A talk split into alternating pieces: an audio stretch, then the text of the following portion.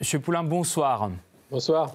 Alors, à, quel moment ces marches blanches en la mémoire de Thomas ont dégénéré et ont donné ce qu'elles ont donné finalement des, actions extrémistes? Je rappelle que plusieurs jeunes âgés de 18 à 25 ans ont été euh, condamnés à des peines de prison allant jusqu'à 10 mois, euh, une privation du droit d'éligibilité pendant 5 ans.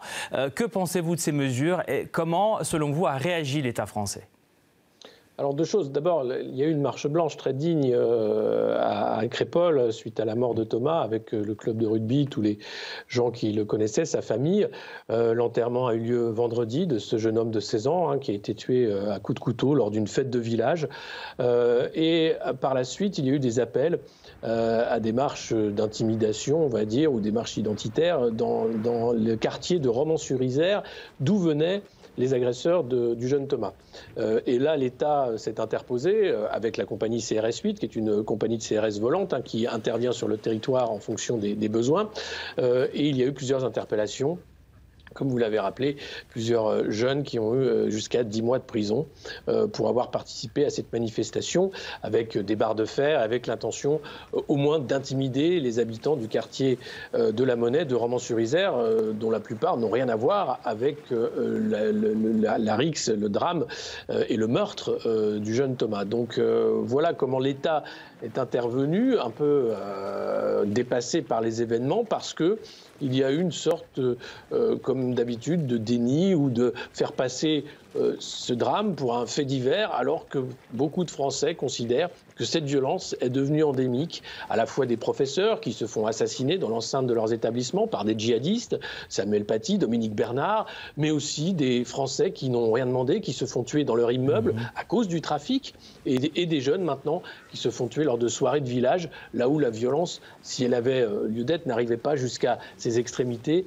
euh, où d'ailleurs certains témoins de la scène disaient que ceux qui étaient là voulaient tuer des Blancs, euh, tuer des Français. Et donc il y avait euh, là une volonté raciste aussi dans l'acte des, agresseurs. Donc euh, ce qui fait que ce ras-le-bol, en fait, de nombreux Français qui jugent que les pouvoirs publics ne font pas assez en termes de sécurité, en termes de protection des Français, eh bien débordent avec des mouvances d'ultra-droite, comme les nomme le ministre de l'Intérieur Gérald Darmanin, notamment la division Martel, que le ministre de l'Intérieur souhaite dissoudre suite à la marche dans le quartier de Romans-sur-Isère. Alors là, on a vu un signe assez fort de la part de la justice française en condamnant euh, ces, quelques jeunes suite à ces actes extrémistes. Est-ce que vous pensez que la justice donne des signes aussi forts lorsqu'il s'agit justement euh, des actes d'islam radical en France aujourd'hui? Oui, il y a eu de nombreuses interpellations, euh, notamment après l'assassinat de Dominique Bernard, et puis euh, après les, nombreuses aussi menaces antisémites qu'il y a pu avoir sur le territoire depuis euh, l'action du Hamas du 7 octobre et l'action d'Israël sur Gaza. donc il y a une volonté de frapper vite et fort avec cette possibilité de mettre immédiatement en comparution immédiate et, en prison des gens qui sont passés à l'acte ou ont un euh, une, une, action dangereuse. Euh, le, problème, c'est effectivement le, deux poids deux mesures, de dire mais ce jeune qui a tué l'autre jeune Thomas était connu des services de police. Il n'avait pas le droit d'avoir une arme sur lui puisqu'il était déjà condamné. Euh, et malheureusement, tout est possible. Donc le laxisme, en fait, est à l'origine de ces débordements parce que on voit bien que la justice peine à, punir, en réalité, et à punir justement. Euh, on a vu le cas des, euh, militants écologistes qui ont été traités d'éco-terroristes par Gérald Darmanin et qui eux aussi ont eu ce traitement de faveur, euh, il y a euh, aussi le risque, avec ces mesures-là, euh, d'intimider les, les, Français qui souhaiteraient manifester de manière pacifique et d'empêcher ou de limiter le droit de, manifester. on a vu aussi la violence qui avait été déversée à l'encontre des Gilets jaunes lors des, des manifestations des Gilets jaunes il y a de ça quelques années. Donc tout est là. Euh, avec euh, ben, une incompréhension entre euh, de nombreux citoyens français qui jugent que la justice est laxiste, que la police a bien du mal à faire son travail ou bien qu'elle ne, va pas le faire correctement, et les pouvoirs publics qui mmh. essayent d'éviter l'irruption du thème de la guerre civile ou des violences mmh. entre bandes qu'on est en train de, voir quasiment chaque soir hein, avec ces marches dans les rues de, des villes de France. Justement, les, termes euh, islam et terrorisme sont employés aujourd'hui à tout va assez souvent, et puis on est euh, toujours assez proche de, l'amalgame. C'est assez dangereux. Alors, parmi les slogans, euh, aujourd'hui, on entend La France nous appartient. De l'autre côté, on voit ces marches pro-palestiniennes qui rassemblent plusieurs centaines de, milliers de personnes également dans, les rues de toute l'Europe, et, et, que certains qualifient d'islamo-gauchistes. Est-ce que vous, vous, y voyez une, réelle fracture aujourd'hui entre ces phénomènes, un choc de culture et de valeurs qui pourraient être dangereux pour la France? Je crois qu'il y a effectivement ce risque-là euh, de, communautarisme, on va dire, de communautés mhm. qui ne veulent pas se parler. D'un côté, euh, euh, des identitaires nationaux, de l'autre côté, des gens qui voudraient défendre un, vivre ensemble beaucoup plus large. Et c'est pour ça qu'il faut rappeler les valeurs de la République. Et la laïcité, d'ailleurs, a été pensée pour cela, pour faire en sorte que des gens de différentes cultures, de différentes religions puissent coexister sans arriver à l'affrontement, parce que le communautarisme peut amener à l'affrontement on a vu les limites hein, de ce modèle communautaire au Canada, mais aussi en Grande-Bretagne. Et la France a choisi un modèle universel, laïque. Et donc, il est utile de le rappeler parce que euh, ce sont des, attaques à ce modèle de l'universalisme euh, laïque euh, qui sont en train de, de voir le jour. après que des Français défendent euh, le droit des Palestiniens en France, c'est aussi un droit qui a été limité par les pouvoirs publics, qui ont interdit au tout début les manifestations pro-palestiniennes, jugeant qu'elles étaient des troubles potentiels à l'ordre public. Donc il y avait là déjà un problème de liberté d'expression et de droit de manifester.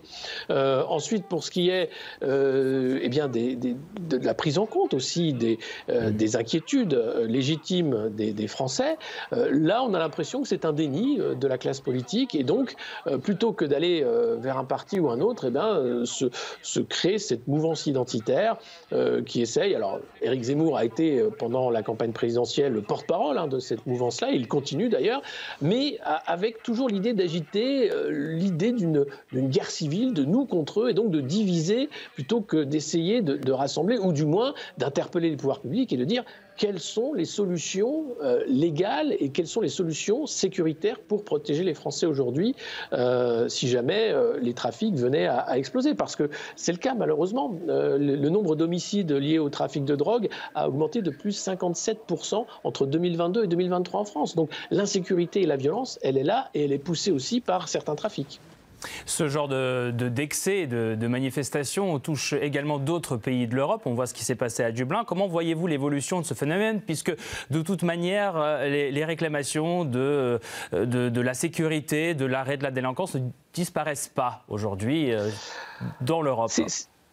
À la fois, je crois, un, mouvement profond. On a vu aussi, euh, vous ne l'avez pas mentionné, mais la victoire de Gerd Wilders euh, aux Pays-Bas euh, sur une ligne anti-immigrationniste. je crois que tous les pays européens commencent à, être bouillonnants sur le débat sur l'immigration. Et d'ailleurs, en France, arrive à l'Assemblée le débat sur la loi immigration.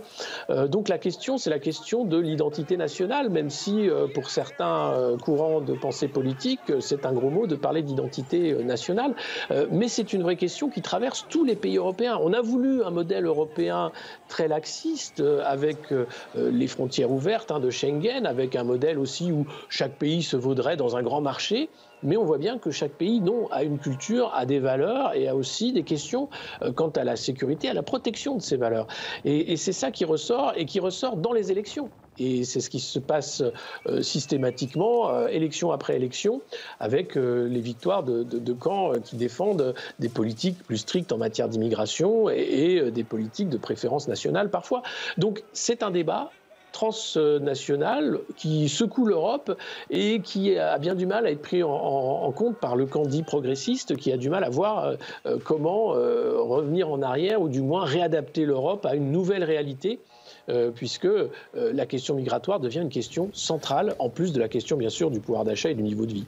Vous pensez que euh, les lois sur l'immigration devraient se ressembler dans, tous les pays de l'Europe?